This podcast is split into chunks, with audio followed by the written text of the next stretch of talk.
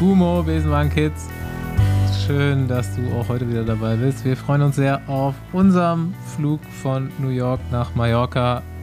Wie immer international mit Besenwagen Airlines. Ähm, ich habe schon, ich glaube, drei Einsendungen zur französischen Intro-Folge dann bekommen. Also gerne keep it going. Schickt mir Anfragen für französische Einleitungen. Ich glaube, wir machen vier Folgen, die Tour de France lastig werden. Drei Einleitungen habe ich schon, eine ist noch frei, also Abfahrt. Mein Name ist Bastian Marx.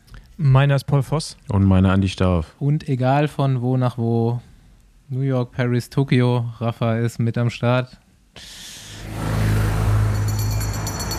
Nächste Runde Trainingrunde, gesponsert von Whoop. Eineinhalb Wochen sind vergangen und ich hoffe, auch Hugh Carthys Herzfrequenz und Daystrain haben sich wieder beruhigt. Der Giro ist vorbei, aber die Auswertung beginnt. Auch für die Teams wird es nun im Nachhinein richtig interessant.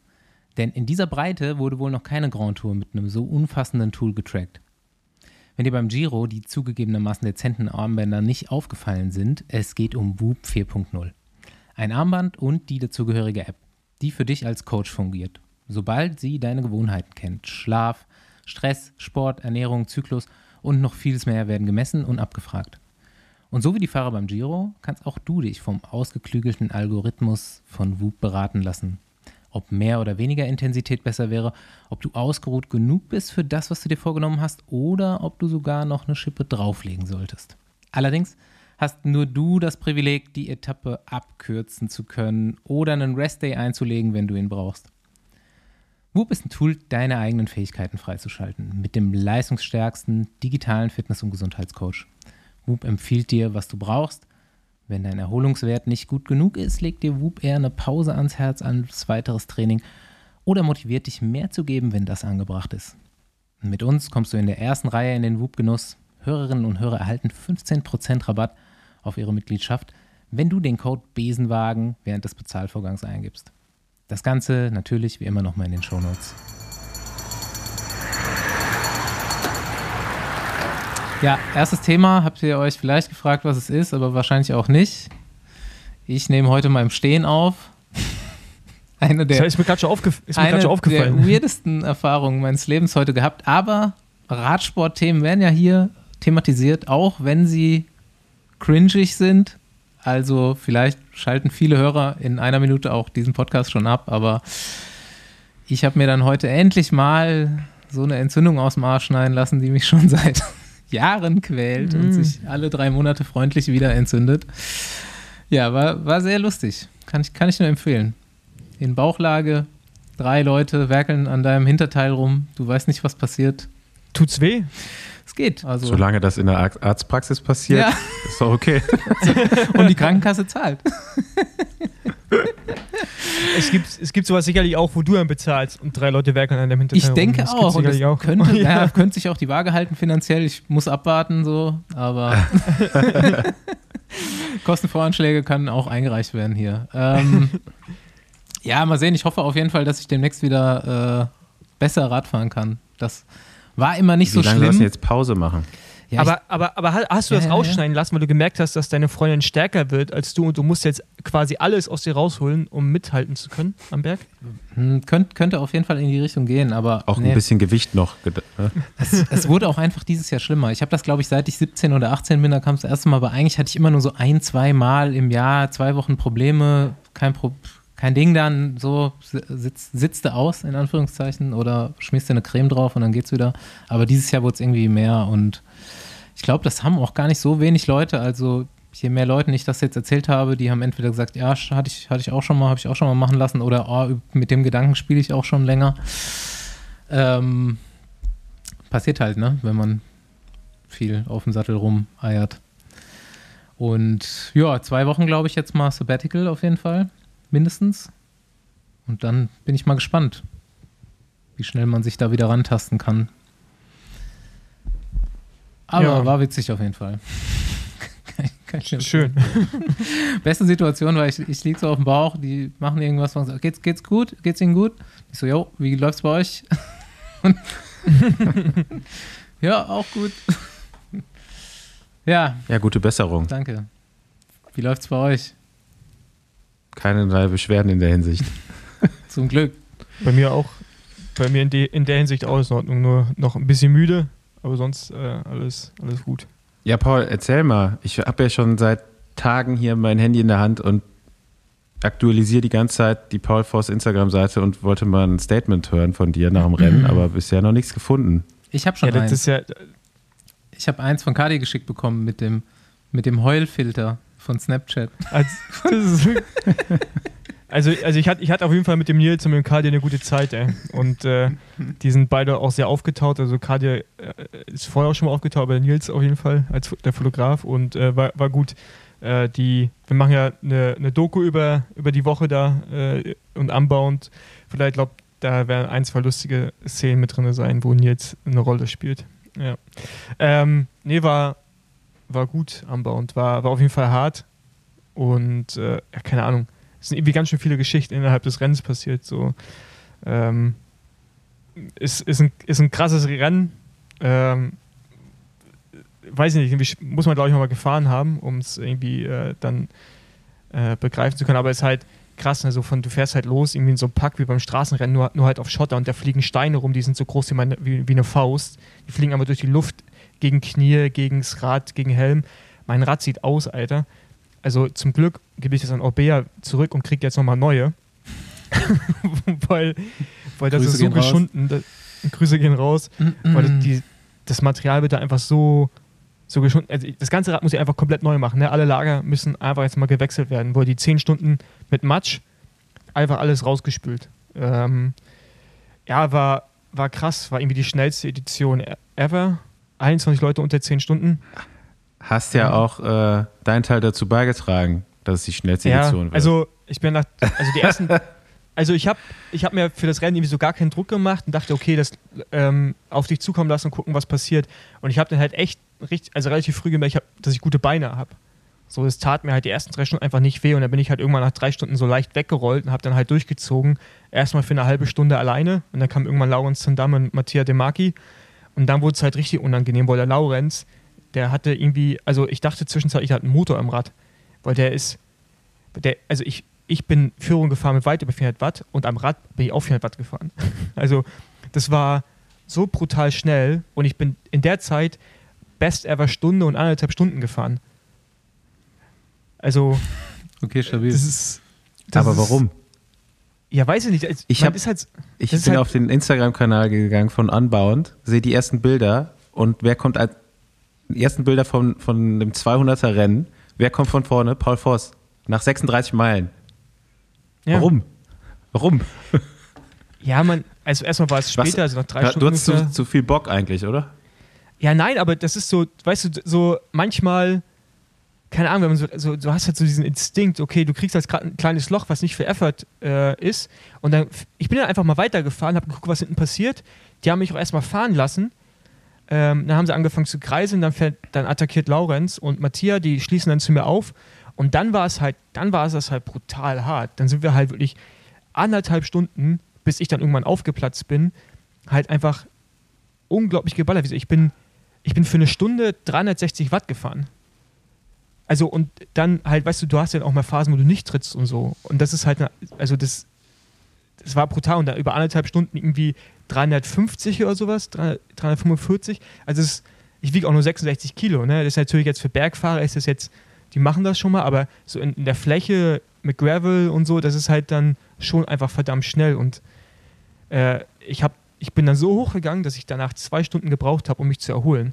Also ich habe dann, mir war richtig äh, so leicht schummrig und ich bin dann wirklich so, dann kam die Gruppe mit äh, Ian Boswell und so, ähm, die Verfolgergruppe halt, da bin ich kurz mitgefahren, ging es in den nächsten kleinen Anstieg rein. Ich brauchte gar nicht aufstehen, habe mich direkt wieder hingesetzt und äh, äh, ruhige Kugel geschieben, geschoben und dann kommt halt auch ewig nichts. Also ich bin wirklich kilometerlang alleine gefahren, wo einfach der Abstand schon so groß war zu den restlichen Gruppen. Irgendwann ist dann eine Gruppe gekommen, mit der bin ich dann gefahren. Und von da habe ich mich dann nochmal abgesetzt. Aber das ist so zwei Stunden halt wirklich komplett im Delirium und die letzten drei Stunden hatte ich dann, war ich dann wieder richtig gut. Und wenn ich dann jetzt so, also den, den Powerfile sehe, und ich weiß, was letztes Jahr so in Boswell und so gefahren sind, war halt mein Normalized war halt 20 Watt höher als in Boswells letztes Jahr. Da siehst du halt und na, siehst du halt, wie hart dieses Rennen einfach war. Dieses Niveau ist so krass mittlerweile. Und ich glaube auch, dass Straßenfahrer nicht mehr rüberkommen können und es einfach mal fahren. Du musst dich richtig darauf vorbereiten. Nicht Oder die einen. Aerolenker fahren. Also, jetzt fing ja wieder die Diskussion an, weil der Sieger ja einen Aerolenker drauf hatte. Ähm, langsam ein bisschen müde. Also, kann ja jeder machen, wie er will. Klar ist das Ding schneller. Ich, also, ich finde es ich find's trotzdem besser ohne. Auch wenn ich es verflucht habe, dass ich keinen hatte, als ich da vorne war, um ehrlich zu sein.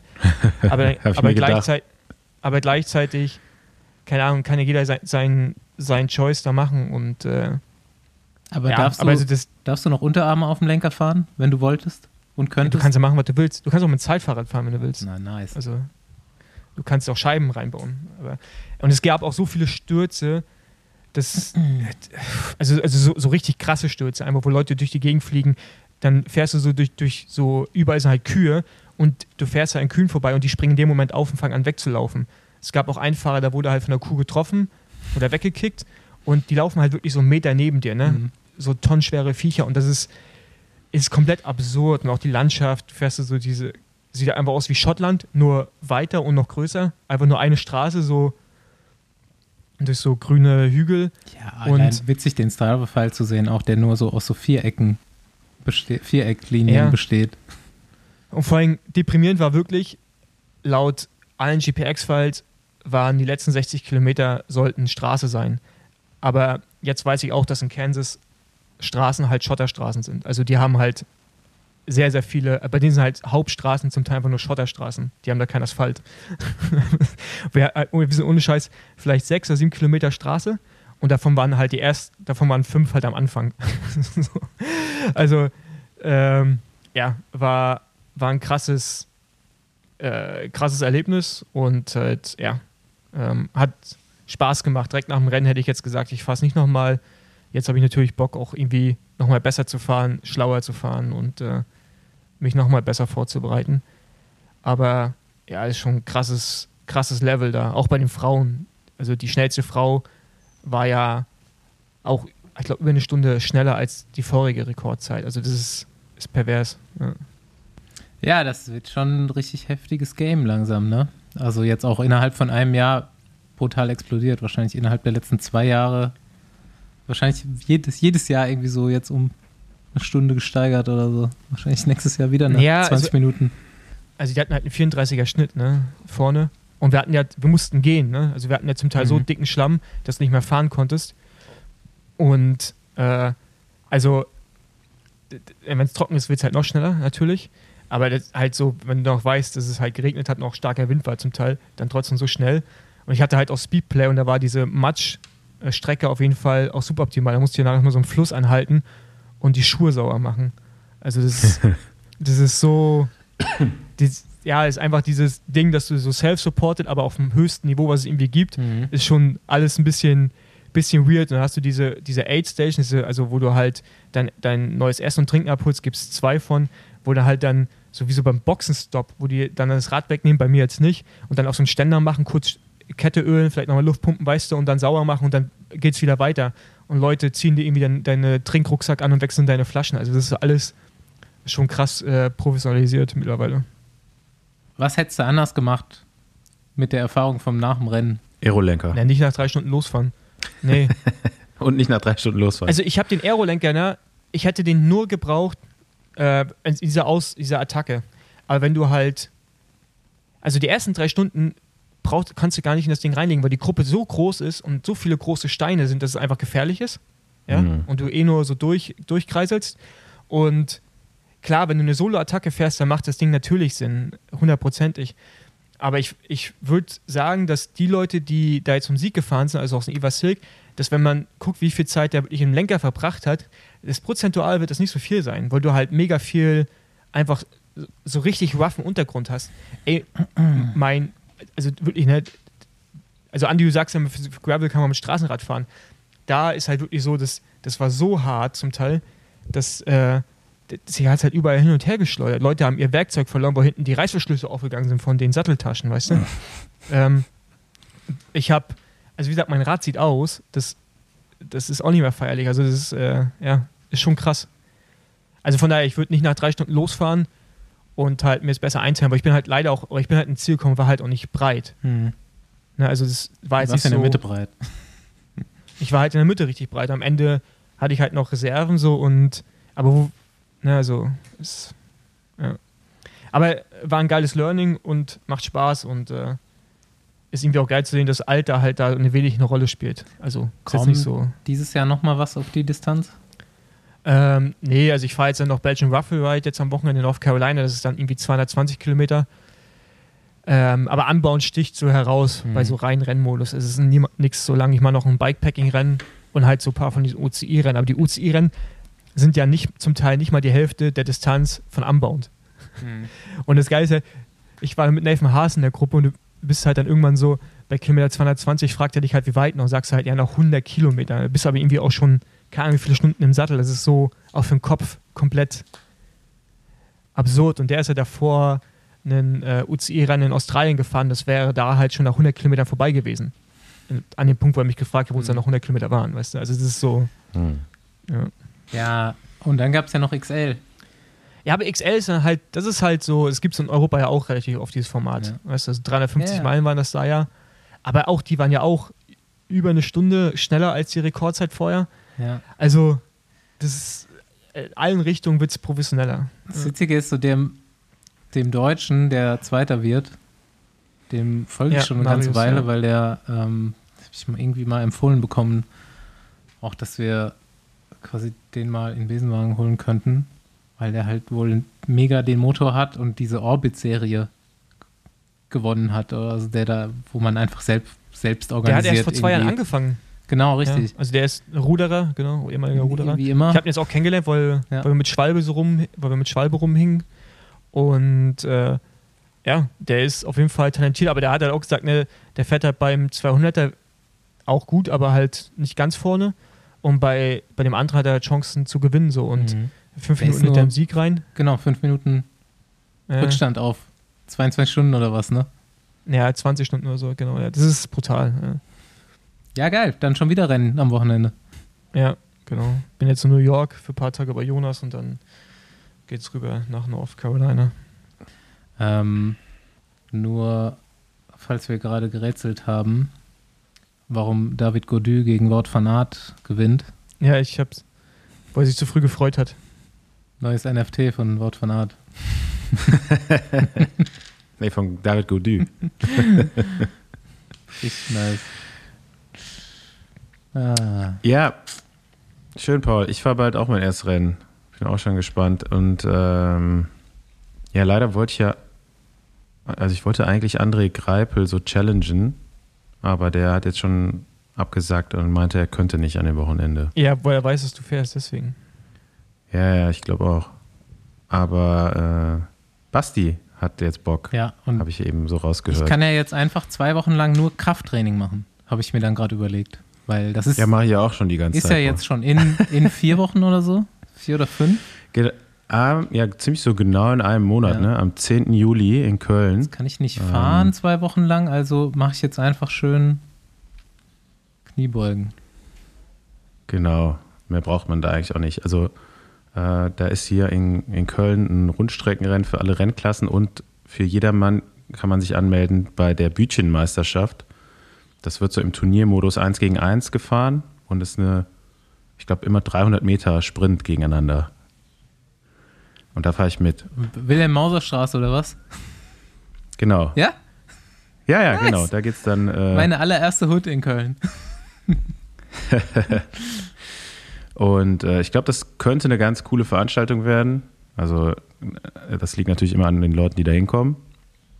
Aber so die Gegebenheiten sind nicht schlecht. Gibt, gibt, gibt gutes Bier, ähm, paar schöne Stände zum Essen, guten Kaffee gibt's. Also eigentlich erstmal alles, was man so braucht bei so einem Renntag. Ähm, ja, verschiedene Rennklassen. Ich glaube, so Nachwuchs fährt da und sogar noch am Ende Elite-Amateure. Also man kann sich dann auch noch so ein bisschen was da anschauen. Ja, Anmeldungen gibt's, ist jetzt offen. Ich glaube ab heute, seit gestern oder so. Äh, packen wir mal in die Shownotes rein, wer Bock hat auf dieses jedermann 1 gegen 1 Sprint. Und ähm, ja, alle mit Lizenz können natürlich auch noch melden. Ich bin jetzt glaube, es sollte schon mal gefahren, so in dem Modus ungefähr. Zweimal hat das äh, von Red Race gab es das schon mal. Fand ich auch immer ganz geil, aber war ich, war ich nicht gut. Eigentlich so von der Stelle weg bin ich gar nicht so schlecht, aber von null ist tatsächlich nochmal was anderes.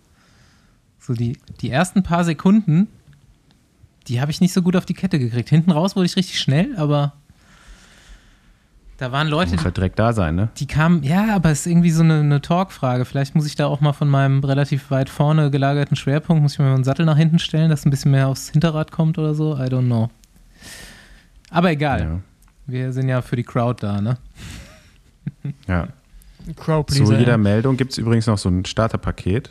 Ähm, kriegst vier Viererpack Bier, 500 Gramm Kaffee und eine Flasche Kettenfett. Das ist so ein Kölner Kräuterlikör. Also eigentlich ganz Kettenfett? okay. Kettenfett heißt das, ja. Wollen, so die bei uns nicht mehr wollen die bei uns nicht so Werbung machen? Vielleicht? Schwarzer Likör ist das. Ich habe es ehrlich gesagt noch nie getrunken, aber gibt es auf jeden Fall mit dazu. Und ein Trikot mit Startnummer. Nicht schlecht. Nicht schlecht. Ah, wir haben Hörerfragen letzte Woche vergessen.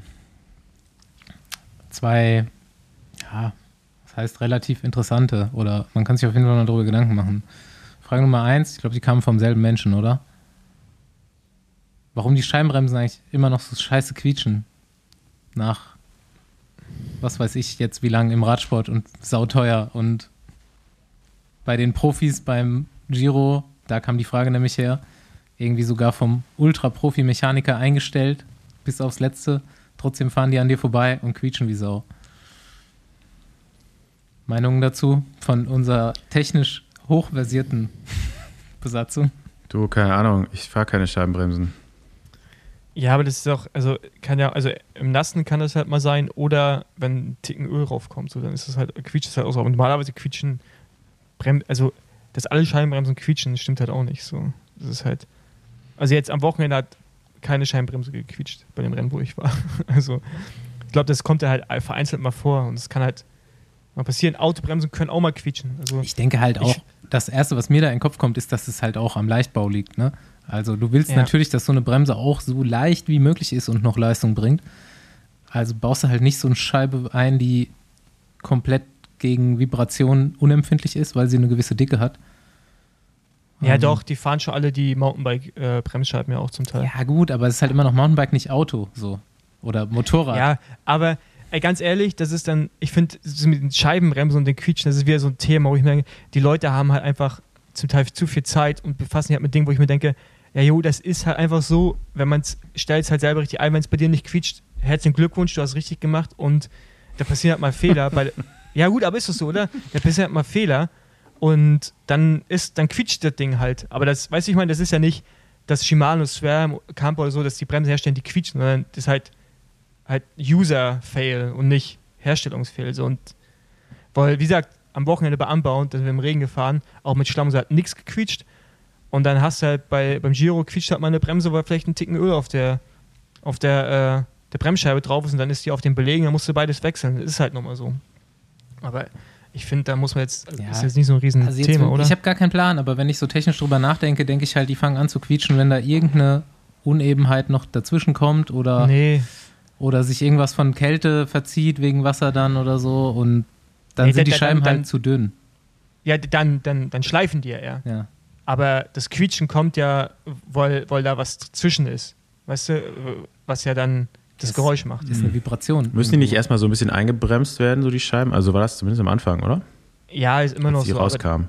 aber die Ja. bremsen dann halt erstmal nicht, nicht richtig. Aber ey, ganz ehrlich, ich habe mit Quietschen nur Probleme, wenn ein Tropfen Öl drauf ist. Sonst Ich habe gar eigentlich nicht. auch Mann. keine Probleme, ja. Ja.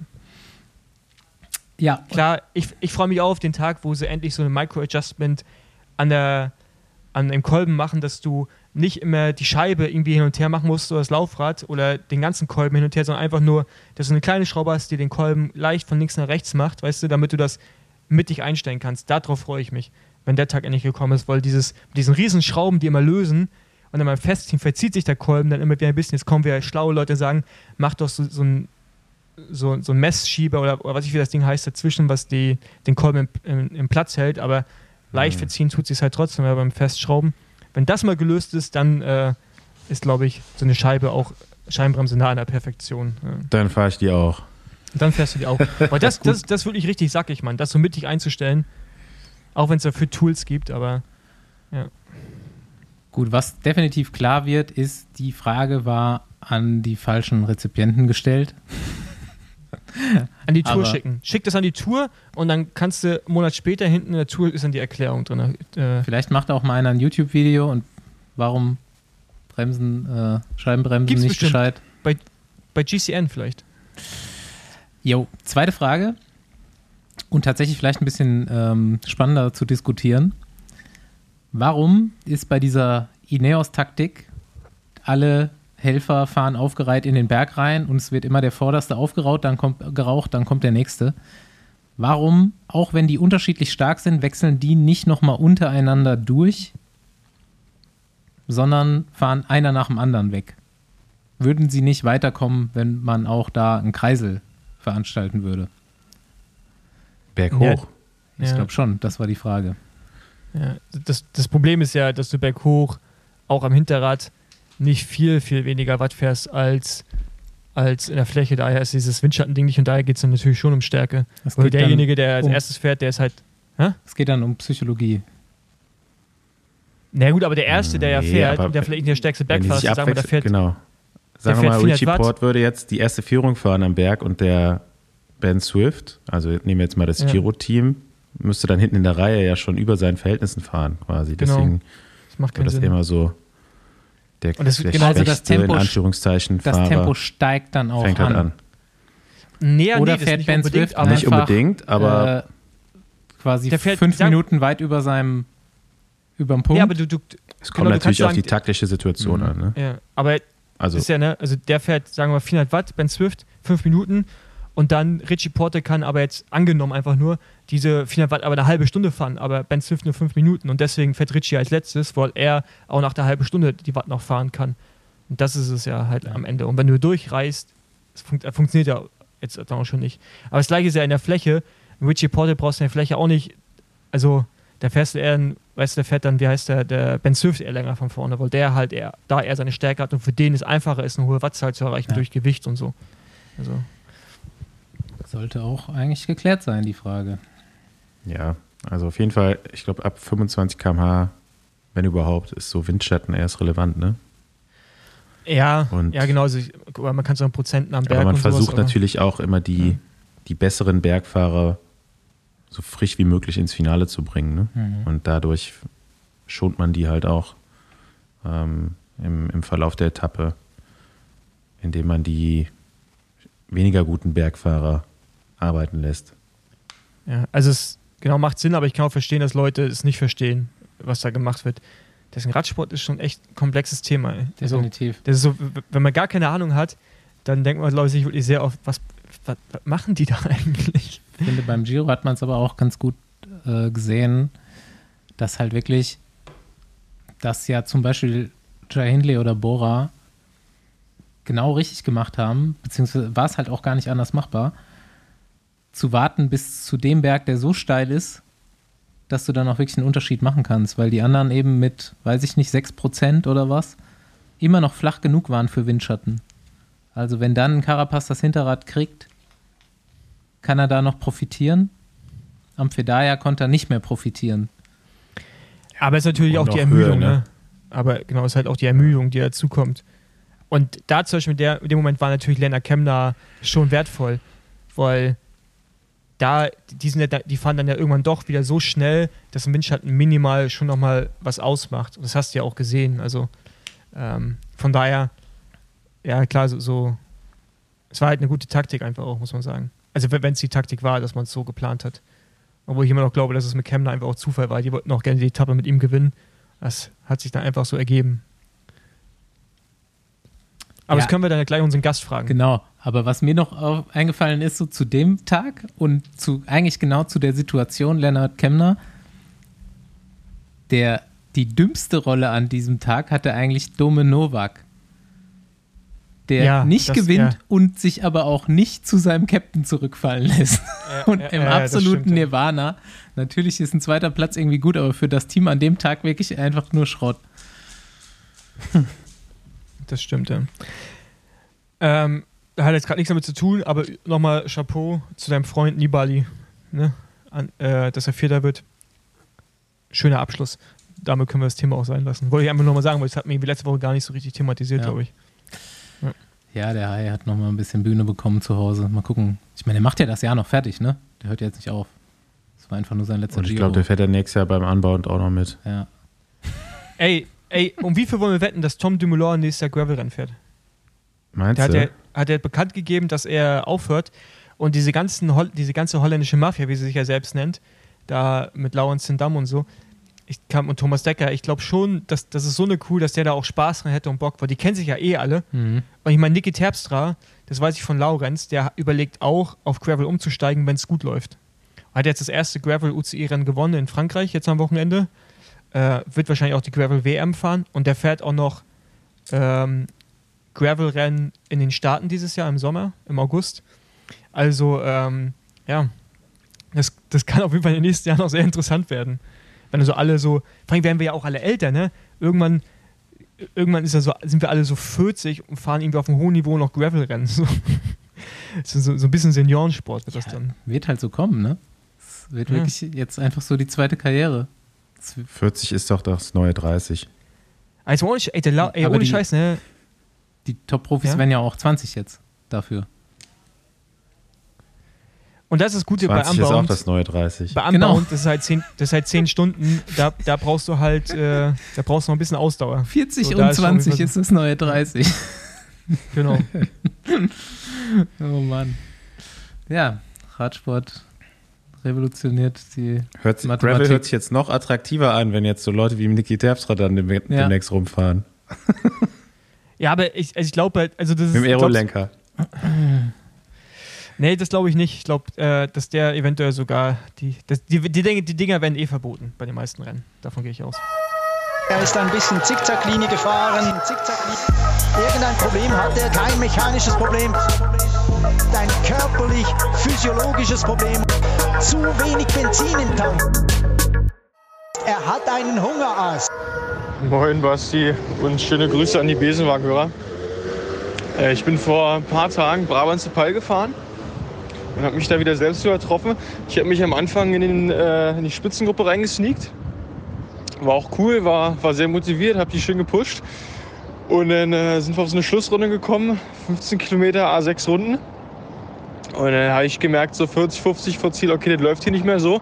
Ich muss gleich mal attackieren gehen und es auseinanderruppen. Weil wir hatten zu dem Zeitpunkt ja, 30, 40 vor Ziel auch drei Minuten Vorsprung und das, das war schon sehr gut. Und dann äh, den Augenblick, wo ich attackieren wollte, hat es mir so den Stecker gezogen, weil ich äh, vergessen hatte zu essen, weil es so übertrieben warm war. Und äh, also in den Hungerast reingefahren des Todes, ja. Äh, ich wurde dann sofort abgehangen. Mich hat dann das Feld auch gekriegt innerhalb von zwei, drei Minuten. Und dann war ich weitere zwei, drei Minuten später auch raus aus dem Rennen, musste dann aussteigen. also das, äh, das war nichts, ja. Aber es sind gerade viele Rennen, noch weitere Chancen, keinen Hungerast zu bekommen. Ja, genau, das, das war's von mir. Macht's gut.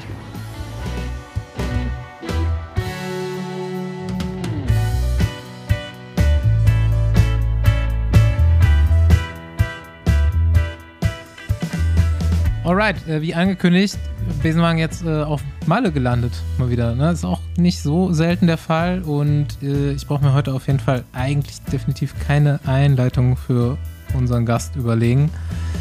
Eigentlich, wer Besenwagen kennt, kennt auch Hendrik Werner und ich bin auf jeden Fall sehr froh, dass wir ihn so kurz nach der aktuellen letzten Woche, vorletzten drei Wochen hier reinnehmen können und dass er uns ein bisschen Rede und Antwort zum gewonnen, seinem zweiten gewonnenen Giro äh, steht. Ja, erstmal hallo. Hi Hendrik. Ja, moin. Und gerne. Und war noch, noch mehr als drei Wochen, glaube ich. Aber Ja. Moin. Zwei, zwei gewonnene Giros, Giri und auch zweites Mal Besenwagen. Folge 14. Vier Jahre stimmt, war das, war das letzte Mal nach dem Giro? Mhm. Nee. Nee. Aber es war 2018, Ja. glaube ich. Genau, da warst du Ja, aber immer schon 2018 Giro. hat Tom nicht gewonnen, Ja. da war der Zweiter. Ja. Egal, du bist auf jeden Fall jetzt schon zweifacher Giro-Sieger. Ja, ich nicht. Aber ich durfte auf jeden Fall dabei Doch, sein. doch, ja. doch, lass, lass dir das sagen von Doch, uns. doch, doch, doch, doch. Nee, ähm, ja, keine Ahnung, wie, wie fängt man jetzt irgendwie an? Das ist eine, ist eine lange Zeit her und jetzt bist du irgendwie bei Bora. Ich weiß nicht, Basti macht das besser. Warum, warum mache ich eigentlich jetzt Ja, gerade die okay, Einleitung? ich mache ja schon, ich mache ja schon. Also, wie, wie gesagt, so die, die meisten werden eh wissen, wer du bist. Viele haben die Folge schon gehört. Wer sie nicht gehört hat, hört, sie mal, hört mal rein, Folge 14. Ich habe es heute mal gemacht. Klingt alles noch ein bisschen anders, Besenwagen. Wirklich? Eigentlich, äh, bei 14 waren wir aber schon so, dass man es hören konnte. Also die ersten zwei, die sind wirklich noch grausam. Bei 14 war es schon gut. Ähm, Hendrik Werner, ja, Ex-Amateur- und KT-Fahrer in Deutschland. 39 Jahre alt jetzt, also mal so zur Grobeinschätzung. Ähm, selbst relativ starker Radsportler, aber dann nicht die eigene Profikarriere verfolgt, sondern einen Job als Trainer, Coach, jetzt sportlicher Leiter auch.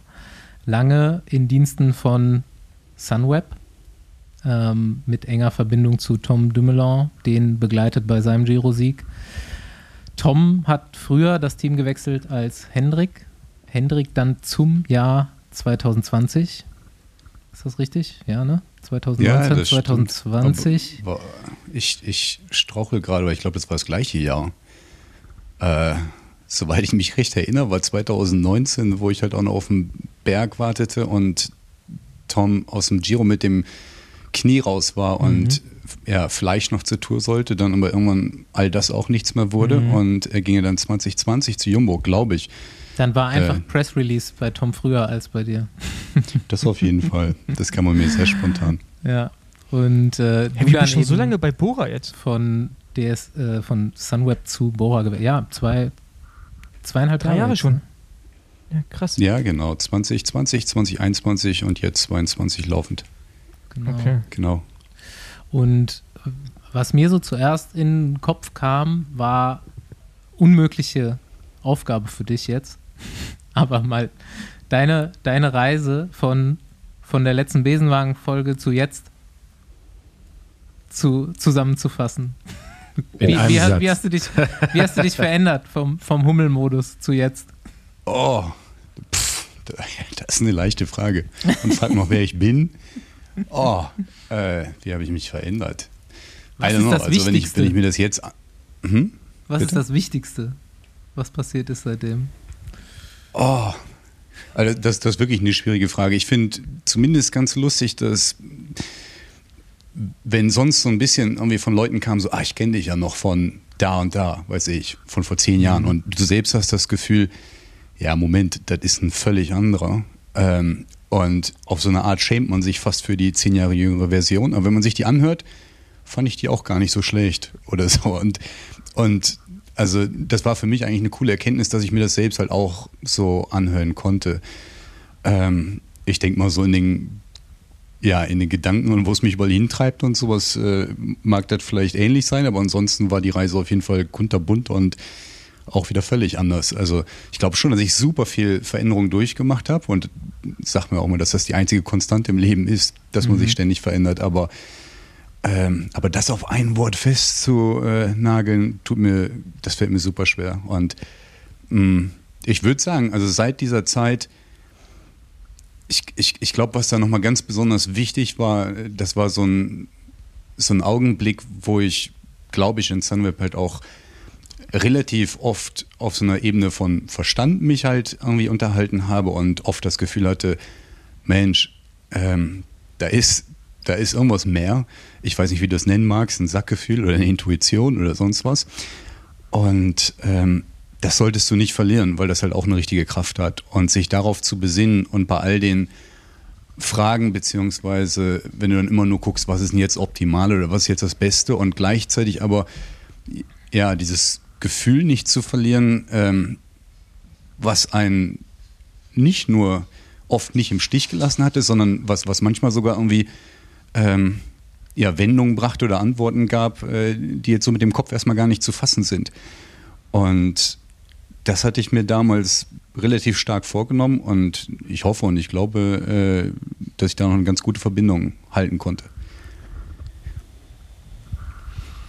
Ich guckte Ja, nur mal eben, ob ich überhaupt aufnehme, weil das ist, glaube ich, das Allerschrecklichste, wenn man nichts hört. Ich hatte das, ich hatte das einmal als sportlicher Leiter bei meinem ersten Auftritt im, ähm, ah, ich weiß gar nicht, ich glaube bei der Lu Bulls Ladies Tour war das. Und dann bekam ich sogar noch ein Kamerateam mit rein, die gucken wollten, wie ich das denn so mache und wie meine Kommunikation und so abläuft. Und nach, nach zwei Stunden kam eine Fahrerin ins Auto und sagte, kann ich einmal mit Henrik sprechen? Ja. Ja, sag mal, wir hören dich nicht. Und dieses Gefühl, dass ich da zwei Stunden alles aus mir rausgegeben habe und, ähm, und das war für nix und wieder nix, das, äh, das war richtig schwer.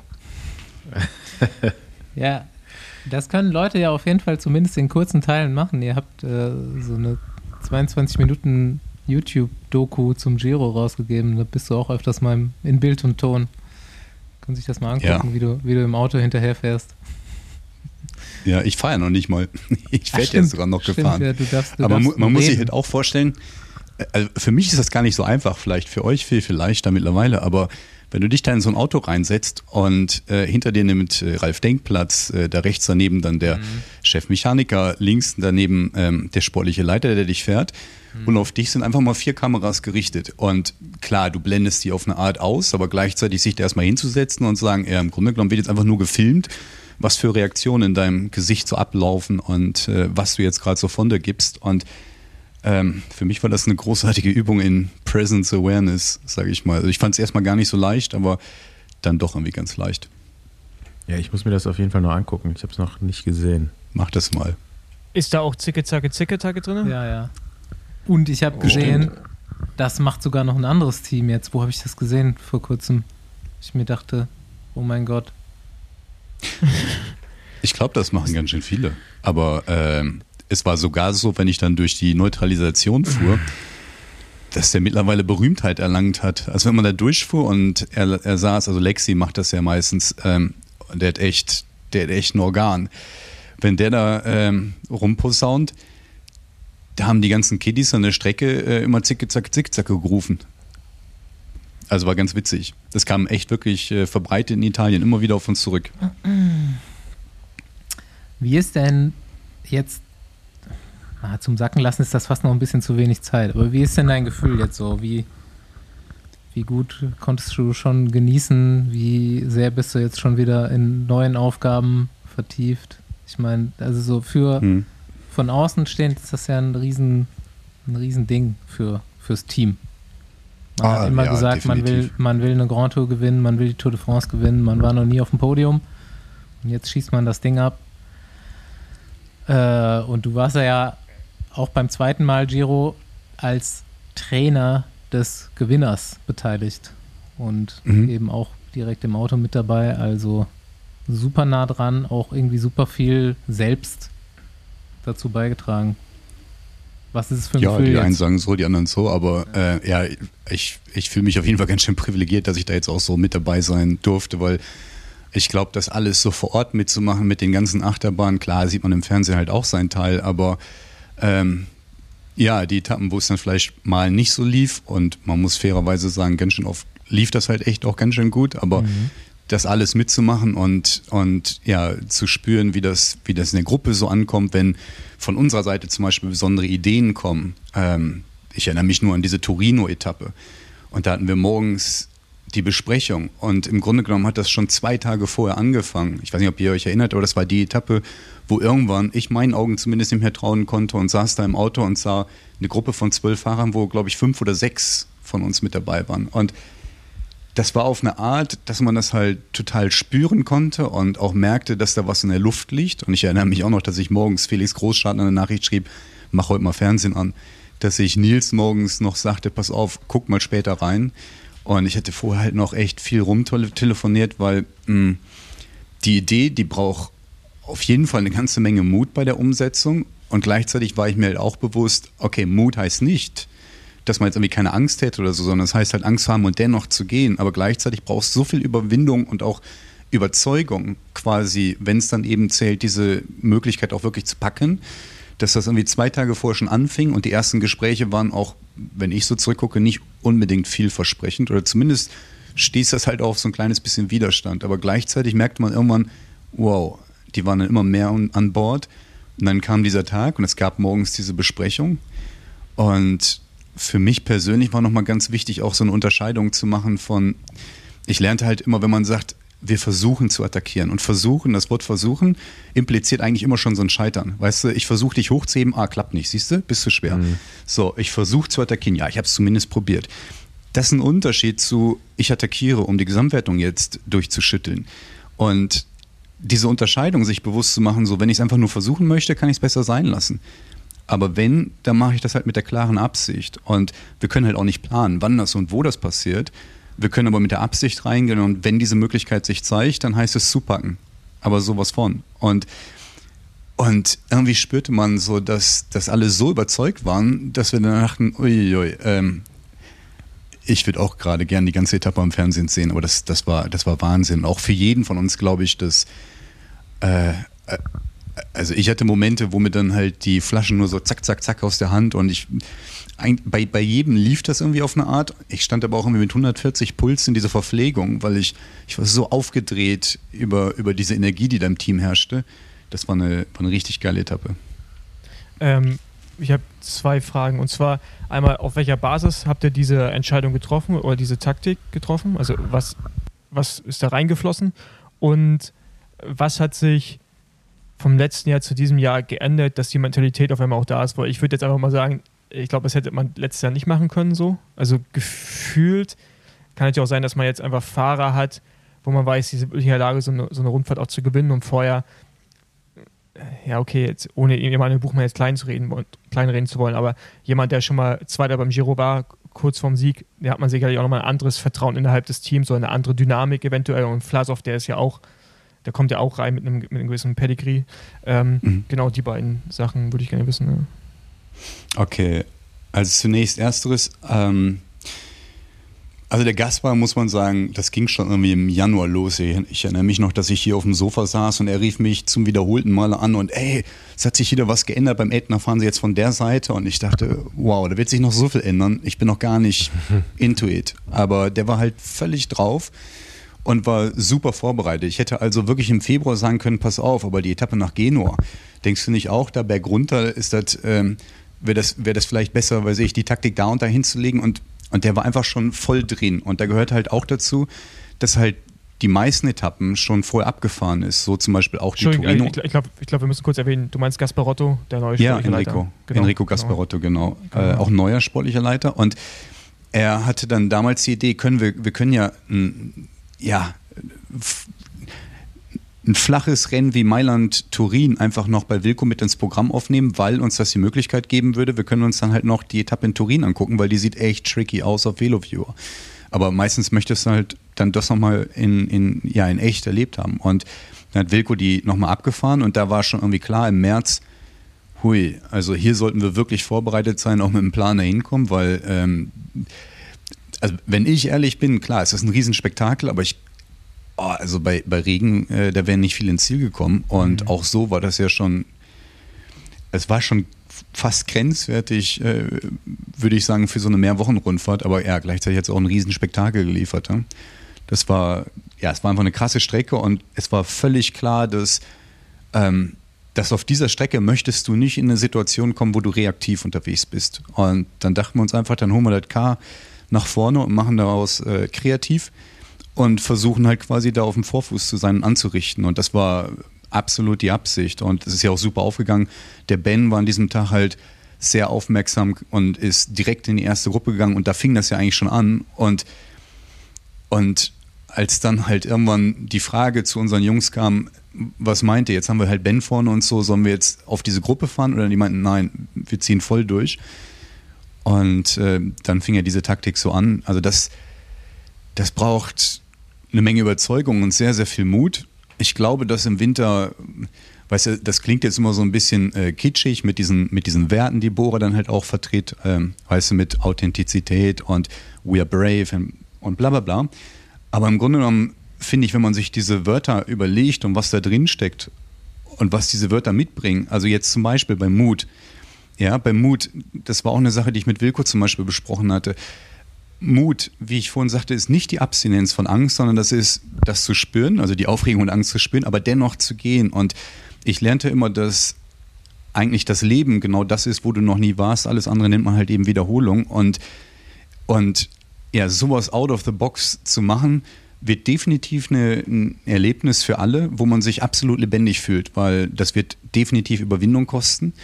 Und meistens ist es doch auch so, wenn du irgendwie einmal angefangen hast, dann ist es eigentlich gar nicht so schlimm. Und ja, man kann aus dieser Angst halt auch wirklich vertrauen werden. Und wir, wir sind uns bewusst gewesen, okay, wir wollen uns auf jeden Fall auch in diesen mutigen Situationen probieren. Wir wollen uns diesen aussetzen. Und, ähm, und entsprechend war das halt auch eine Art logische Folge, aber gleichzeitig, wenn es halt wirklich zu diesem Tag kommt, musst du dich immer wieder neu überwinden. Und ähm, von daher, das, das brauchte halt schon eine Menge Vorarbeit und Vorgedanken. Und ich glaube, deine zweite Frage war, inwiefern sich das halt auch jetzt geändert hat habe ich ja ein Stück weit beantwortet. Ich glaube vor allem halt auch, sich das nochmal bewusst zu machen, ähm, was da halt auch eben drinsteckt. Ja? Also für mich persönlich weiß ich, dass die Momente, wo ich über mich hin selbst steigen konnte und ja, nicht meine Angst gewichen, sondern einfach durchgegangen bin, äh, waren nicht nur Momente, wo ich mich halt richtig lebendig fühlte, sondern auch Momente, in dem Wachstum für mich wartete. Und ich bin mir ziemlich sicher, dass das Vertrauen in der Gruppe gemacht hat. Ich bin mir ziemlich sicher, dass einige Leute, selbst wenn sie Bohrer halt vorher nicht cool fanden, äh, vielleicht sogar davon begeistert waren vom Fernseher. Und ähm, ja, und klar, das ist jetzt ein super positives Outcome gehabt. Aber ich glaube, selbst wenn es das nicht gehabt hätte, würde dieses Gefühl von Lebendigkeit und wow, was haben wir hier eigentlich gemacht, das würde auch zurückbleiben. Ja. Und äh, allein dafür finde ich, war das schon, war das schon Hammer. Okay, gut. Ich, direkt, Entschuldigung, Jungs, aber jetzt kommen direkt zwei Anschlussfragen. Und zwar die eine zu dem ersten. Denkst du, dass der Tag, den du gerade beschrieben hast in Torino, dass der wichtig war, um da den Giro gewinnen zu können? Also mental? Also, wenn der so nicht gelaufen wäre, dass dann der Giro hätte anders ausgehen können?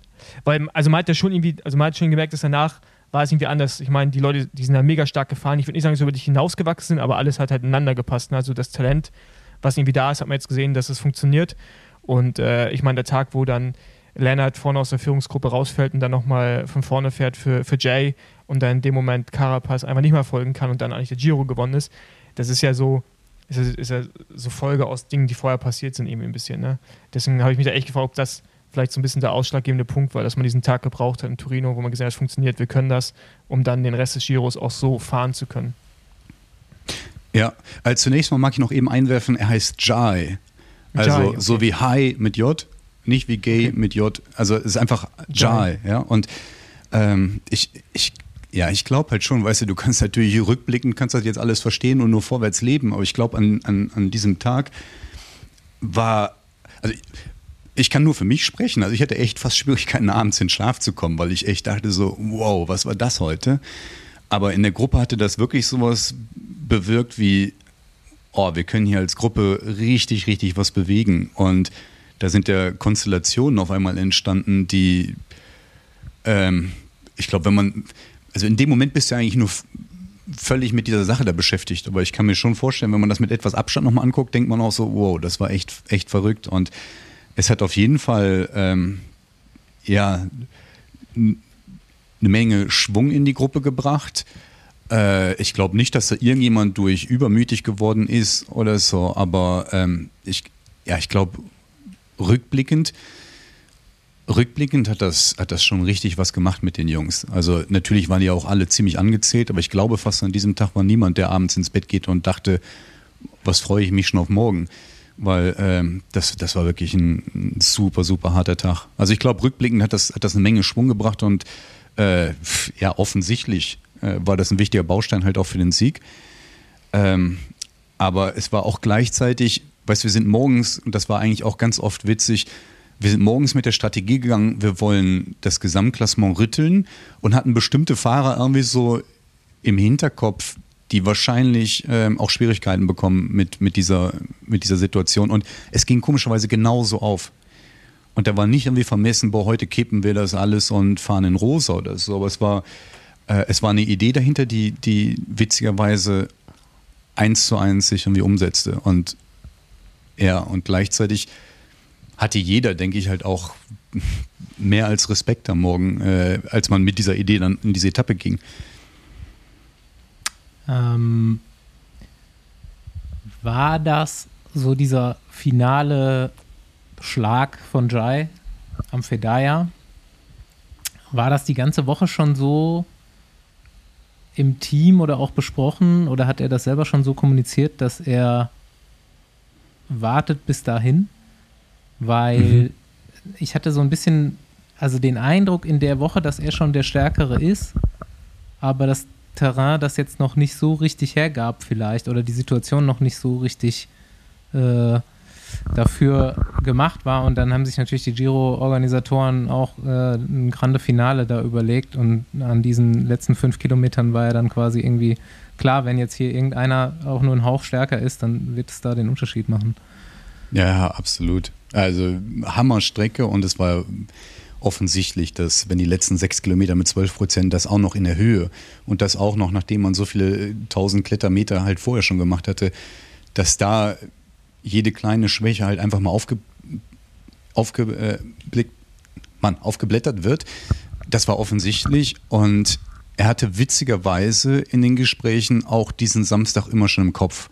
Gleichzeitig, ähm, glaube ich, musste halt ständig flexibel sein mhm. und die Chancen nehmen, wie sie kommen. Und wenn du halt die ganze Zeit auf diesen Tag wartest, verpasst du vielleicht tausend Chancen, die sich halt vorher zeigen. Und diese Flexibilität, die wollten wir ihm halt auch auf jeden Fall nicht nehmen und, und, und halt auch weiter bewusst machen, dass wenn die sich irgendwo zeigen, diese Chancen, dann heißt es zugreifen. Und mit der Einstellung war er auf jeden Fall dort. Ähm, aber es stimmt schon, da war ja zum Beispiel diese, was war das, die Mittwochsetappe. Mhm. Bist du da nicht auch schon gewesen? Ja, genau, da war ich auch schon.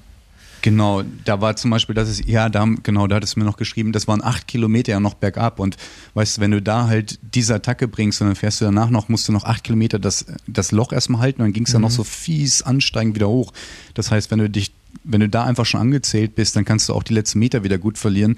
Da hat er quasi halt auch selbst immer nachgedacht, alles klar, ich fühle mich auf jeden Fall gut, aber ich muss auch wirklich mit meinen, ja, mit meinen Efforts, mhm. äh, sage ich mal, jetzt managen und wann, wann, ich, wann ich halt wirklich dann den entscheidenden äh, ja. Versuch starte.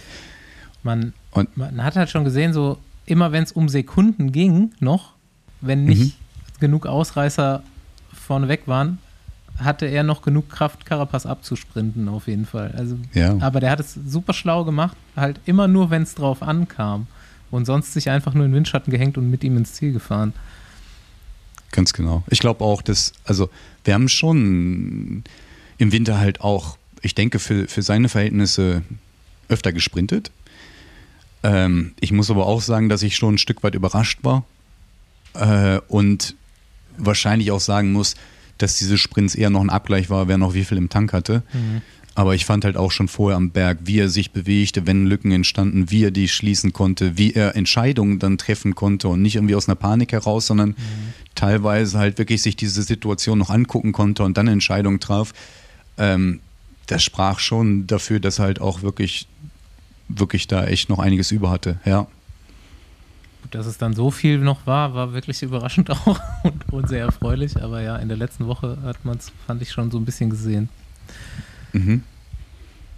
Ja, nice. Du hast, hast du ihn eigentlich bei Sunweb auch schon gekannt? Hat sich das überschnitten? Ja, ja, ja. ja. ja Warst du auch schon, Sein, sein Trainer oder? Nee, dann. Nee, ich war, ich war damals ständig auf irgendwelchen Höhentrainingslagern. Da sind mhm. wir uns dann halt auch begegnet. Mhm. Und äh, hatten entsprechend halt auch schon super viel Austausch. Also ich wusste halt ganz genau, was ich, äh, ja, was, was Jai ein Typ ist. Und es war auch damals, als dann der Ralf äh, auf mich zukam und was ich denke und so weiter. Ich denke, dass ich da schon dass ich da schon eine gute Einschätzung geben konnte. Aber ich muss halt auch ehrlich eingestehen, dass ich jetzt im Giro nochmal neue Facetten von ihm kennenlernen durfte, die ich ähm, in Sunweb-Zeiten so noch nicht kannte. Und äh, ja, das war cool. Ähm, welche, welche Rolle spielt im ganzen Rolf-Alltag? Also es hat sich ja viel verändert, so gerade so die, die Chef, sportlichen Leitung und äh, im Trainerstab hat sich jetzt ja nicht, glaube ich, so viel getan. Ich weiß nicht, auf Gasparotto ist er sportlicher Leiter oder auch Trainer, oder? Auch sportlicher Leiter. Nee, im Trainerteam genau. hat es gar keine Änderungen gegeben. Hat es gar keine Änderungen gegeben, sondern nur der sportlichen Leitung. Ähm, welche, also wie weit hat das Auswirkungen gehabt? Also es muss ja, also ich meine, ihr fahrt ja anders Rad und bleibt auch andere Leute im Team, aber mhm. es ist irgendwie ein anderes, anderes Feeling da, um ehrlich zu sein. Also, ja.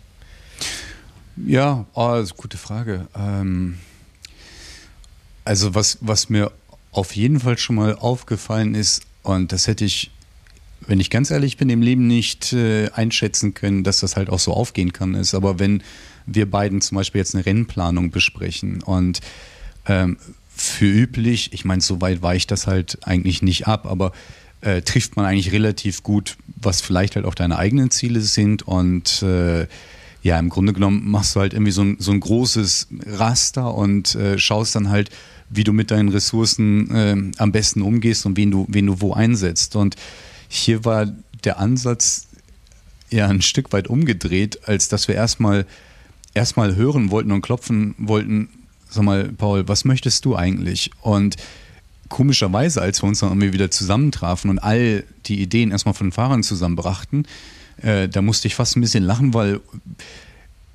wir konnten fast zu jedem Fahrer gehen und sagen, ey, äh, Entschuldigung, aber das passt. Können wir so machen. Und äh, das war erstmal super lustig, wobei gleichzeitig, ich glaube, das habt ihr auch mitgekriegt, wir hatten in Hochzeiten von 30 Leuten äh, mehr als die Hälfte mit einem Fragezeichen versehen. Also es war mhm. so viel Krankenstand, dass eigentlich all das, was man sich dann geplant hatte, sowieso erstmal wieder in die Mülltonne kloppen konnte. Und äh, genau, und dann war das halt natürlich ein immer wieder ständiges neues Ausrichten. Und ich glaube schon, dass, äh, dass Rolf dort ja eine riesengroße Rolle spielt. Also in, in ich sag mal, in dem Buy-in die Fahrer quasi mit immer auf diese Ideen mitzunehmen, aber gleichzeitig halt das ständig halt auch anzuhören. Und wie gesagt, ich mag, ich mag gar nicht jetzt zurückgucken und sagen, ähm, äh, das ist jetzt irgendwie so viel besser oder so, weil ich sag mal, das alte System hat halt auch ganz viele, auch ganz viele Pros und wir müssen halt auch ehrlich sein, dass wir in dem ah, in diesem ganzen Durcheinander, was halt auch diese ganze Covid-Situation mit sich brachte, wir uns echt erstmal einfinden mussten mit der Kommunikation. Wer hat das jetzt gesagt? Wer sagt das jetzt? Wie bringen wir das rüber und so weiter? Und da war, da war erstmal ein bisschen Findungsphase, aber mittlerweile äh, muss ich echt sagen, ähm, läuft das echt ganz schön, ganz schön smooth. Und, ähm, ja, ist ja auch Psychologie, so, ne? die Fahrer zuerst zu fragen, was sie eigentlich wollen und dann natürlich, äh, man muss auch das Vertrauen haben in die Fahrer, dass sie es gut einschätzen können. Wenn wenn du halt eh glaubst, dass die Fahrer eigentlich gar keinen Plan haben von dem, was gut für sie ist, dann würdest du sie eventuell auch nicht fragen. Aber keine Ahnung, also ich meine, ich kenne es jetzt so nicht, dass eine Speicherleitung zu mir kommt, wenn, dann kommen sie zu dir, nachdem sie für sich selber schon einen Plan gemacht haben und sagen dann eher, ja, nein, ja, nein, aber nicht. Weißt du, dass du zuerst einen Sportler anhörst und dann in die Beratung gehst mit deinen äh, Kollegen. Das sind, ich glaube, dann nimmst du vielleicht die Sportler noch mehr mit, dass sie bereit sind, noch auch anders zu trainieren, härter zu trainieren, weil sie merken, okay, gut, ich werde angehört und äh, meine Sicht auf die Dinge wird irgendwie auch wahrgenommen und respektiert. Keine Ahnung, also so würde ich es jetzt als Fahrer fühlen, zumindest. Ja, also wie gesagt, für mich war erstmal immer spannend zu hören, was der Fahrer denn selbst eigentlich wirklich möchte. Und ich finde das auch eigentlich eine relativ wichtige Frage, die man sich auch durchaus mal stellen sollte. Ähm, anstatt dass man sich wahrscheinlich dann immer nur auf irgendwelchen Pfaden äh, äh dann bewegt sich bewegt.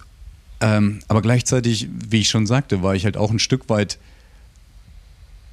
ja, überrascht und fand das auch ein Stück weit lustig, dass, dass das eigentlich so gut zusammenpasste und die Fahrer halt auch ja, sich so gut einschätzen konnten.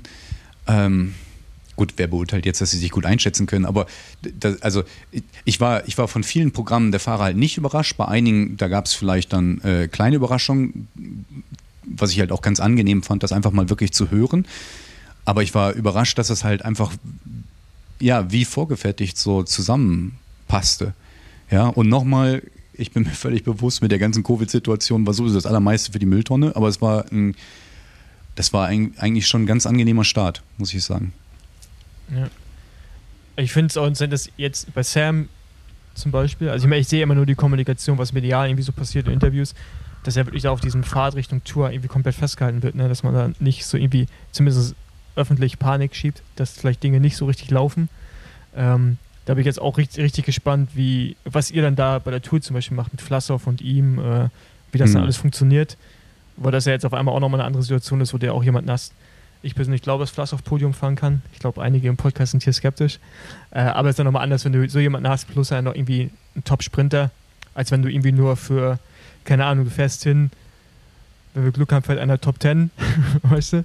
Äh, und äh, Sprint ist so mehr der Fokus. Und jetzt, ich denke mal, ihr geht ja wahrscheinlich beides an. Wird dann auch nochmal eine neue Herausforderung sein fürs Team. Ja, definitiv. Wobei, das ist gar nicht so neu. Das war in Zeiten mit Peter. Äh, war das eigentlich immer gang. Also mit, mit Peter musst du eigentlich sagen, von 21 Etappen, wenn du dann noch einen GC-Fahrer mit dabei hast, zählt eigentlich jede Etappe. Mhm. Und äh, klar, das ist auch eine. Also ich, du kannst nie entspannen während dieser Etappen, aber es gibt natürlich dann Etappen, die ich sag mal, im Ergebnis erstmal relativ äh, langweilig erscheinen und du gehst halt raus und hast kein einziges Erle Ergebnis, aber alle sind gesund und äh, munter quasi angekommen und musst das quasi als GC-Team als einen guten Tag bewerten. Und äh, das wird sich natürlich ein Stück weit dann ändern mit, ähm, ja, mit einem Sprinter wie Sam jetzt mit dabei, zu Recht. Wie viel hat sich in der Ägide Hendrik Werner bei Bora schon geändert mit deinem Zutun? Wie viel möchtest du gerne noch ändern? Vielleicht mit Beispielen. Boah, das ist schon wieder so eine einfache Frage wie am Anfang, oder? ja, klar. Oh, das ist eine gute Frage. Also, ich sag mal, mein, mein Schritt damals von Sunweb zu gehen, war halt auch eine Art, dass. Mh, mm, also, ich, ich fand es auf eine Art halt auch spannend, erstmal wieder bei Null sozusagen anzufangen. Keiner kannte mich, vielleicht so ein bisschen, aber hm. so, und dann musstest du dich erstmal wieder ganz neu positionieren und äh, dich selbst da so ein bisschen finden. Und ähm, genau, und ich ich fand schon spannend, was ich da jetzt so für einen Prozess durchmachen konnte. Wir haben in dieser Trainergruppe, die mittlerweile auch schon ausgeweitet ist, dass halt auch dann die ganzen DS und sowas bei unserem Trainercall mit dabei sind. Aber da haben wir auch echt ein, ein, ein Klima, bei dem es sich sicher genug anfühlt, sage ich mal, als dass du halt auch deine eigenen Zweifel, äh, beziehungsweise wie würdet ihr das machen und so ansprechen kannst. Und ähm, und dich halt eben entsprechend dafür auch sicher fühlst und nicht einfach nur mal auf Obercool tun musst. Und gleichzeitig dieser Austausch aber eben auch schon, schon stattfindet. Und äh, das ist eine Sache, wo ich äh, Woche für Woche auf jeden Fall auch Bock habe, irgendwie meinen Teil mit reinzugeben. Und ähm, ja, keine Ahnung. Also ich, ich glaube, am Anfang äh, kam ich da irgendwie mit einer Million Ideen. Manchmal, manchmal flacht das ein bisschen wieder ab, aber dann kommen halt wieder tausend, tausend andere dazu. Also ähm, ich bin mir, bin mir völlig bewusst, dass es halt niemals enden kann und diese Aufgaben sich halt von alleine irgendwie auf den, auf den Teller spülen. Aber äh, mir macht es auf jeden Fall jetzt viel Freude und ich weiß nicht, wie viel dann jetzt irgendwie von mir oder wie viel aus der Synergie mit all den anderen oder, oder sonst was kommt. Mhm. Das ist ja mhm. letztendlich halt auch ganz egal.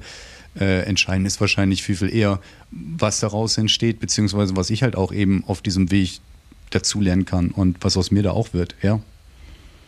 Ja, das hatte äh, Dan Lorang auch in dem Podcast, den wir mit ihm gemacht haben, schon angesprochen, dass da so eine gute Zusammenarbeit eben so im Trainerteam ist. Ne? Und ja, sich da eben, den Austausch, ne? so, dass es gut ergänzt wird und nicht so, dass da irgendwelche Egos durchgepusht werden und jeder weiß was besser, sondern dass man da eben gut zusammenarbeitet. Ähm, wie viele Sportler trainierst du jetzt im Team? Neun. Okay was für mich eine sehr geile Zahl ist. Aber das, ja, als, als, ich hatte angefangen, glaube ich, erst, weil ich vom Pachi damals halt die Fahrer übernommen hatte, dann waren es halt erst fünf. So, und dann gab es irgendwelche Konstellationen, wo sich das halt auch irgendwie besonders angeboten hatte und so. In, ja, über die Zeit sind das jetzt halt neun geworden. Ich würde aber auch sagen, ähm, viel mehr braucht das nicht. Neun also damit ist, man schon, ne? ist man schon mhm. gut ausgelastet, ja, ja. Definitiv. Wie viele haben die an, wie viele Coaches habt ihr? Vier, ne? Äh, ja, äh, ich, ich, ja, ich würde sagen, ich glaube, Silvester hat mittlerweile auch fast so viele.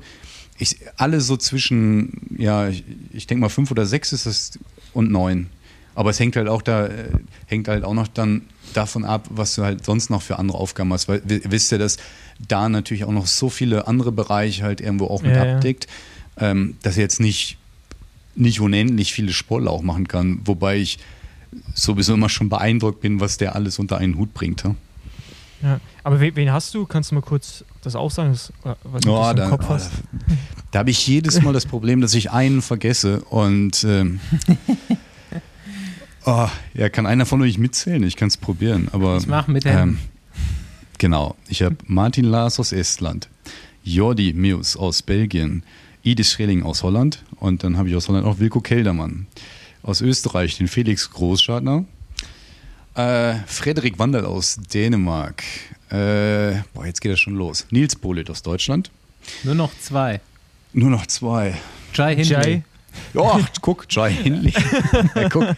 ja, und noch ein. Oh, das darf nicht wahr sein. Ja. Und noch ein. Ble bleiben gar nicht mehr so viele übrig. Flassow. Nee. Oh, mir tut das immer so leid, weil ich dann letztendlich, ja, mich hast du vergessen. Äh, und das ist gar Ja, nicht böse gemeint, aber ich das, ich kann sagen, ich, das Glück ist jedes, ist nicht ein Deutscher. Dann ist nicht- das nicht. nee, und, und äh, ich kann halt auch sagen, ich vergesse jedes Mal genau einen, aber es ist jedes Mal auch ein anderer. Es, also es ist nicht, dass irgendjemand irgendwie immer wieder runterfällt oder sowas. Ja, ich glaube, ich glaub, hätte Basti jetzt nicht Jai gesagt, gut möglich, dass du den jetzt gerade vergessen hättest. Ja, stell dir Aber das ja. mal vor. Ja. Ja. ja. Nee, aber das ist ja, aber ich finde neun, neun, neun ist echt viel auf dem Niveau. Das ist schon, äh, und das sind ja auch alles unterschiedliche Fahrertypen zum Teil, ne? Also es ist ja nicht so, dass du da Copy and Paste machen kannst, sondern das ist ja dann wirklich äh, unterschiedliche, also unterschiedliche Laufbahnen irgendwie auch, wo, sie- wo sie stehen im Trainingszustand oder und erfahrungsmäßig und sowas. Äh, Also die ganze zwischenmenschliche Kommunikation ist dann auch nochmal eine andere. Kannst ja nicht Ja, so die, Roboter ah, jetzt habe ich, ich habe jetzt nebenher geguckt, weil mir das halt immer so, äh, Shane habe ich vergessen. Ah, Und Ah, gerade Shane. Geil, du hast Shane Arschbold, geil. Was eine coole Socke, oder? Ja, der Ah. ist geil, der Typ auf jeden Fall. Ja. Den habe ich zum Beispiel noch nie vergessen. Heute ist das erste Mal. Ja. aber aber ähm, kannst mal schöne Grüße bestellen und aber ich glaube, ihr beide passen auf jeden Fall auch gut zusammen. So, so die unterschiedlicher könnt ihr eigentlich nicht sein, glaube ich, als Menschen. Okay. Ähm, aber ich, ich, äh, Sean ist, oder Shane ist ein geiler Typ. Ja. Ja, ist super lustig. Ja, aber äh, wie gesagt, die, die Sportler sind alle total unterschiedlich. Unterschiedlich in dem, was sie brauchen, unterschiedlich, äh, wie sie angesprochen werden wollen, unterschiedlich, worauf sie reagieren, unterschiedlich in der Sprache, also sowas von unterschiedlich. Und äh, das macht es auch eigentlich auch gerade eben so reizvoll. Ne? Da vielleicht noch als Anekdote, ich hatte, als dieses Corona anfing, das fand ich zumindest mal ganz spannend. Weißt du, wenn du halt ansonsten immer diese, also es geht nicht so, dass ich halt immer nur vorgebe, was du zu tun hast, sondern für mich ist ein ganz wichtiger Baustein Selbstverantwortlichkeit und ich möchte halt am liebsten dir dabei helfen, dass du die Werkzeuge äh, für was du jetzt eben gerade eben brauchst, halt eben selbst in dir trägst und halt auch eben weißt, welches Werkzeug du jetzt verwendest. So, aber als dieses Corona kam, da war ja so ein kleines bisschen die Situation, dass diese mittel- und auch langfristigen Ziele nach und nach wegbrachen. Und man dachte ja, in zwei Wochen ist es vorbei. Oh, scheiße, vielleicht in zwei Monaten. Und irgendwann warst du halt immer noch in diesem Trainingsrhythmus so sehr drin, dass du dich fragtest, sag mal, was renne ich hier eigentlich immer noch so? Und fahre ich hier all die Intervalle, wenn vielleicht mein nächstes Rennen im Oktober ist oder so? Und ich fand dort ganz spannend, wenn du den Fahrern quasi ähm, ja, diesen Freiraum so gegeben hattest, dann war das völlig unterschiedlich, wonach die sich eigentlich sehnten. Der eine, der, der brauchte unbedingt die Struktur und den Rhythmus und weiter in diesem Prozess zu arbeiten. Der nächste ähm, wollte sich unbedingt, weiß ich, auf super langen Touren vielleicht probieren. Der nächste, ähm, Daniel Ost zum Beispiel, habe ich gar nicht erwartet, aber der hat sich im Garten rund um seinen Kirschbaum so ein Parcours aufgebaut und äh, fuhr dann immer schneller um die Bäume und, und hat sich quasi intervallartig halt quasi herausgefordert. Der nächste wollte, also jeder hat das irgendwie, hat das irgendwie ganz anders bestücken wollen, beziehungsweise was ganz anderes in dieser Zeit halt auch gesucht. Und es war gleichzeitig auch spannend, um zu gucken, wenn diese virtuelle Banane vor dir einfach mal so ein bisschen wegfällt und du eigentlich immer nur umzu dieses ganze Training machst, aber einfach mal wieder zu spüren, was macht dir da eigentlich Freude und woher kommt der Antrieb und, und, und ja, was, was suchst du da am meisten im Training eigentlich aus dir heraus? Und das fand ich, das fand ich auch relativ cool, weil auch das ist komplett unterschiedlich gewesen bei den neuen Leuten. Wie ist das bei dir? Bei mir. Ja, ich wollte jetzt gerade mal nach Rennpause fragen. So, hat der sportliche Leiter und Trainer auch mal Ruhe übers Jahr? Ist das jetzt mal ein Block, wo du ein bisschen Ruhe hast? Wenn du diese Übung machst, die du den Fahrern da gerade beschrieben hast, was kommt bei dir raus? Ah, okay. Ich glaube, in der Zeit, in der Zeit bin ich ultra viel gefahren. Ähm, sowieso, äh, das ist ein Riesenprivileg, wenn ich dann halt, also jetzt, jetzt war ich, glaube ich, so lange wie noch nie nicht auf dem Rad. Also ich hatte seit kurz vor Paris-Nizza war ich halt unterwegs und das war auch eine neue Erfahrung für mich, weil ich normalerweise gewohnt war, immer wieder drauf zu gehen und ich glaube, ich habe beim letzten Mal das auch erzählt, dass für mich beim Radfahren äh, so einige Ebenen sind, die da für mich ganz entscheidend sind. Also ich habe das Gefühl, dass mir das Rad halt auch auf eine Art hilft, die tausend, Tausenden von Fragen, die ich mir stelle, oder wenn ich dir jetzt zum Beispiel irgendwie im Trainingsprozess äh, behilflich bin, ähm, dass ich das quasi mit aufs Rad nehme, ohne groß drüber nachzudenken, aber irgendwann kommen die Antworten auf mich zu. Also dass das, ja, dass das hilft beim, beim sich Gedanken machen, aber vor allem halt auch, dass sich in der Ruhe quasi die Antworten auch auf eine Art finden. Also du brauchst gar nicht so arg auf die Suche gehen.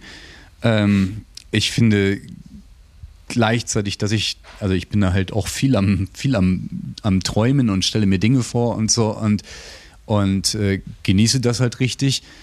Ähm, ich mag mich aber auch ab und an auf jeden Fall gerne mal herausfordern. Ähm, das jetzt, sage ich mal, nach 14 Wochen kein Fahrradfahren ist das jetzt gerade äh, nicht meine Triebfeder.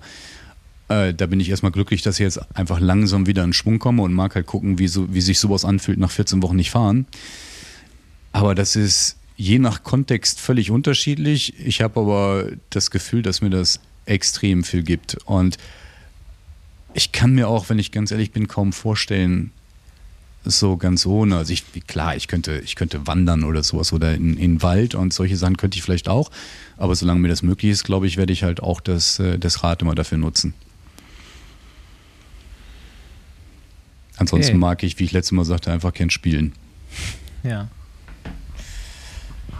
Ja, ich bin am Ende mit meinem Latein. Habt ihr noch irgendwelche? Nee, äh, das heben wir uns dann für die dritte Folge auf. Ich fand, das war auch ein ganz gutes Schlusswort. So. Ja. Ich fand noch ganz witzig, ich hatte äh, als ja, Vorbereitung, ich habe jetzt ein paar Folgen verpasst, sage ich mal, aber ich wollte mal gucken, wie sich der Besenwagen so verändert hat und habe äh, vorgestern mir die allerneueste Folge halt quasi eingespielt und hatte die auf meinem Lautsprecher hier an und ähm, klar kam erst ein Werbeeinspieler, das war irgendwie neu für mich, danach kam aber ständig immer wieder so ein Gezwitscher. Und dann dachte ich, dass eure Art, äh, Kraftwörter quasi ähm, ähm, äh, zu unterdrücken.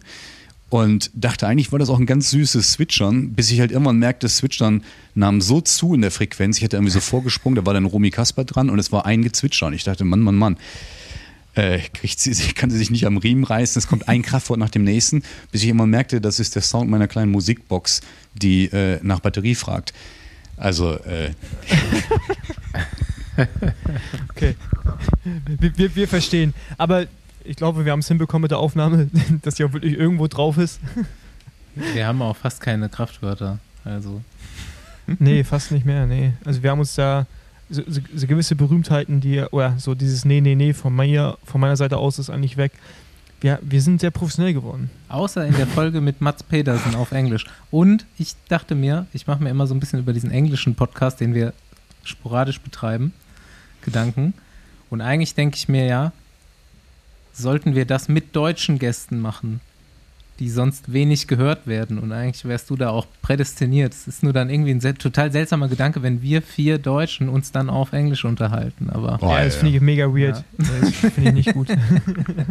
aber das wäre, glaube ich, super interessant, weil wir ja den Zugang zu den deutschen äh, Gästen haben, die äh, eigentlich Das total das so, interessant fürs du- internationale Publikum sind, weil die, die, die, weil die da nicht angeboten bekommen. Aber naja, nur so ein Gedanke. Aber das, das, wäre dann so, als wenn du in Berlin, wenn du in Berlin in einem Café gehst.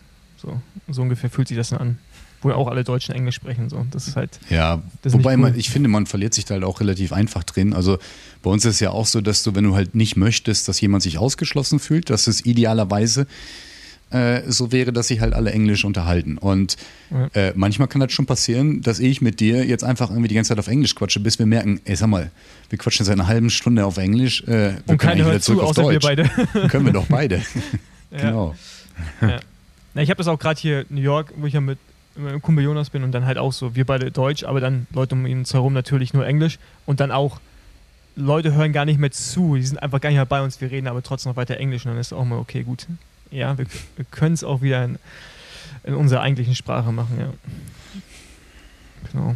Gut, dann danke dir. Ja, danke euch. Immer eine Freude, Ja. Henrik hört man einfach gerne zu. definitiv. Ah ja. Genau. Das war jetzt auch so Teil 1 der Leute, die wir einfach mal wieder in den Besenwagen holen könnten. Oder haben wir schon Ja. einen Zwei, wir haben Wir schon Leute schon- zweimal, ne? Nils Ja, letztens, Nils aber auch nur ganz kurz. zweimal. Genau. Also, genau. Naja. Gut. Jo, Dann mach. Grüß, Grüße nach Mallorca. Danke. Ich hoffe, du hast noch ein bisschen frei und kannst noch ein bisschen Rad fahren. Ja, auf jeden Fall. Die nächsten Tage auf jeden Fall noch. Sehr schön. Dann Sehr schön. bis zum nächsten Mal. Bis zum nächsten Ciao. Mal. Bye. Tschüss.